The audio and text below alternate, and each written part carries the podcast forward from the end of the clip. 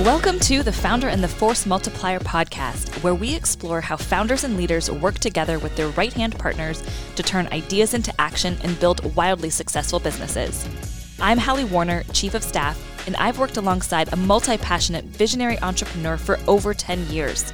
I love a good startup story, especially when it's enhanced with some never before heard details and a bit of levity, courtesy of the person who often knows them best, their assistant. My interviews with dynamic leaders and their assistants, aka force multipliers, will get to the real stories of struggles, failures, strategies, and triumphs that happen on the way to growing and scaling a business. This unique take on the typical founder story dives deep into the different business stages of a company and who is by their side or behind the scenes helping to support the leader and the vision along the way. Bottom line, no one succeeds alone.